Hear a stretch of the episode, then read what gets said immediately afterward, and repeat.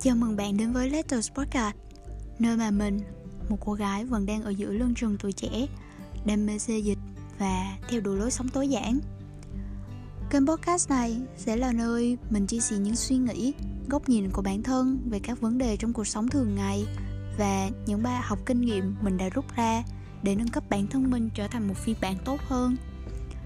Hãy cùng mình bắt đầu bài lá thư của ngày hôm nay nhé.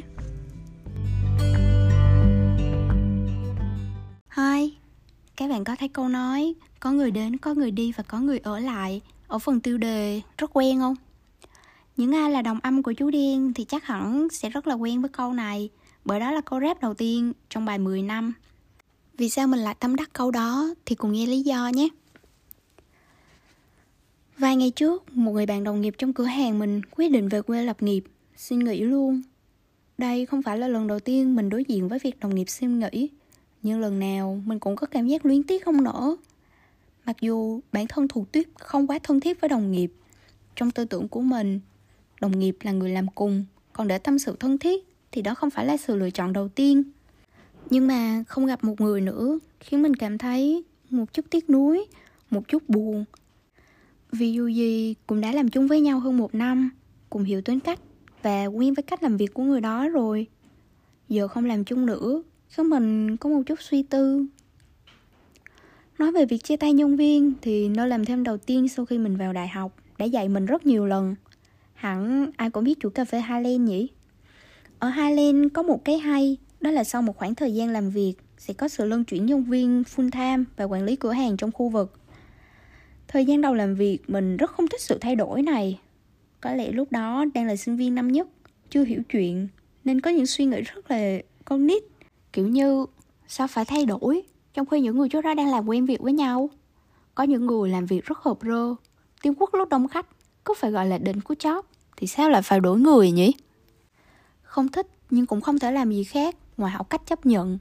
Có là quản lý thì cũng phải chuyển sang quán khác thì nhân viên như mình có là gì? Khi đã quen với việc thay đổi nhân sự thì mình nhận ra đó cũng là một cách dạy mình làm quen với sự thay đổi và chia ly trong cuộc sống. Chia ly nghe hơi nặng nhỉ?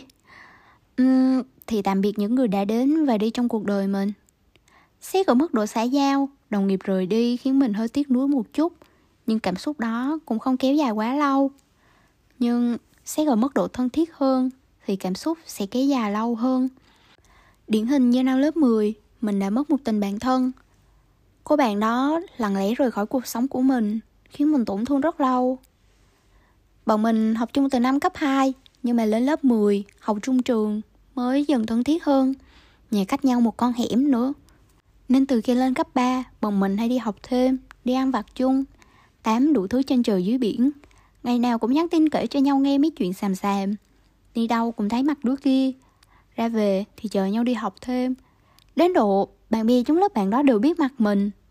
Thậm chí một đứa rất không thích nấu nướng như mình. Vậy mà cũng mò xuống bếp nấu ăn cho cô bạn đó.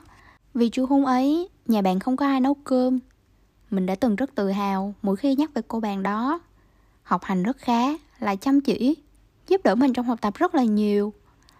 Nhưng cô nào lớp 10, mình phát hiện ra bọn mình ngày càng ít gặp nhau. Bạn đó tránh mặt mình, chặn luôn cả Facebook mình mà không cho mình một nguyên nhân xác đáng. Cứ thế im lặng mà rời khỏi cuộc sống của nhau. Sau đó thì cô bạn kia có mở chặn mình và nhắn là không muốn làm bạn với mình nữa vì tính mình rất nhây mình câu nhận. Nhưng mà mình chỉ nhây với những người mình xem là thân thiết vì mình rất thích chọc họ ấy. Có lẽ lúc đó bọn mình đều còn nhỏ, Không biết cách để nói cho đối phương hiểu Mà lại lựa chọn im lặng Chặn Facebook, Không nhắn tin với nhau nữa Chuyện cũng không có gì, Nhưng mà, kiểu, cái cách hành xử của bạn đó Khiến mình đã bị tổn thương một khoảng thời gian rất là lâu. Nó trở thành một cái vết thương lòng, Khiến mình không dám thân thiết với ai nữa. Tại vì mình sợ nếu như mà thân quá rồi mình bộc lộ ra cái con người thật của mình á, thì họ sẽ lại lựa chọn rồi đi im lặng như vậy. Mình bị buộc học cách chấp nhận có người đến, có người đi trong cuộc đời. Suốt những năm cấp 3 mình đã luôn oán trách cô bạn đó vì sao lại rời bỏ mà không nói để mình sửa đổi vì sao lại không muốn làm bạn với mình nữa Lúc ấy, mỗi khi nhắc đến, mình đều nói với cái giọng mỉa mai tình bạn đó lắm.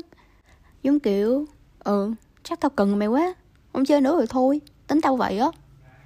Đến bây giờ, khi mà mình chữa lành vết thương đó rồi, nhìn nhận bản thân trong quá khứ, mình cảm thấy rất là buồn cười cái lối suy nghĩ chỉ con coi mình là nhất ấy. Mình của hiện tại đã tha thứ cho những hành động của bạn và cả của mình nữa. Mình tâm niệm rằng mỗi người đến và đi trong cuộc đời này đều sẽ dạy cho ta một bài học để trưởng thành. Vì thế, nếu như có người lựa chọn rời đi, thì mình sẽ học cách tôn trọng sự lựa chọn của người đó. Ngay cả những người mình từng rất yêu, những người mình từng xem là tất cả, cũng lựa chọn cách im lặng mà rời khỏi cuộc sống của mình. Không cho mình một lý do chính đáng, không một lời giải thích. Im lặng nghĩa là chúng ta rời xa nhau rồi, hãy xem nhau như người dân đi. Uhm, thiếu gì cách chia tay văn minh? Sao chúng ta cứ phải lựa chọn những điều làm tổn thương nhau nhỉ? Mình từng oán trách. Mình cũng từng ghét bỏ. Nhưng sau rất nhiều lần thiền định Mình học được rằng oán trách hay ghét bỏ Chỉ làm mình nhớ người đó thêm Vì những cảm xúc tiêu cực Khiến mình ghi nhớ sâu hơn những tổn thương. Và mình lại tổn thương Như một cái vòng lặp luẩn quẩn. Nhưng nếu mình lựa chọn tha thứ và buông bỏ Thì khác. Tha thứ cho những tổn thương người đó gây ra, tha thứ cho những sai lầm của chính mình. Buông thả hết những tổn thương mà cả hai cố ý hoặc vô tình gây ra cho nhau. Mỗi khi thiền định, mình đều lặp đi lặp lại câu nói, tôi biết ơn những người đã đến và đi, vì mỗi người đều dạy cho tôi bài học để trưởng thành. Câu nói đó giúp mình sẵn sàng cho những cuộc chia ly. Mà sẵn sàng thì cũng không đúng lắm. Ít nhất mình có thể tôn trọng sự lựa chọn rời đi của người kia, dù theo cách tổn thương hay ít tổn thương.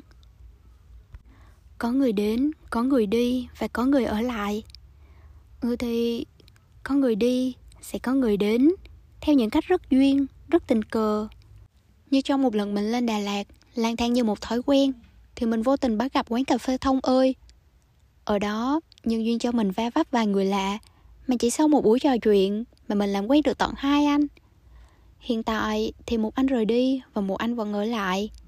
Người ở lại thì mỗi khi lên Đà Lạt Mình vẫn hẹn ảnh đi chơi, đi ăn, đi uống. Còn người lựa chọn rời đi Thì mình rất biết ơn những gì anh ấy đã chỉ dạy cho mình. Chỉ vậy thôi. Học cách không nuối tiếc nhiều. Mọi chuyện đã qua. Người cũng đã rời đi rồi. Với mình, quá khứ hay tương lai Không quan trọng bằng hiện tại mình đang có gì và đang có ai bên cạnh. Tập hôm nay là một chút suy nghĩ của mình về những người đến, những người đi và những người ở lại trong cuộc sống. Vậy thôi, hy vọng bạn sẽ lựa chọn tha thứ cho những người rời đi và trân trọng những người đang bên cạnh mình ngay lúc này. À, còn một điều nữa. Chúc các bạn có một mùa Giáng sinh an lành và ấm áp bên những người các bạn yêu thương. Hẹn gặp lại trong những lá thư tiếp theo. Bye bye!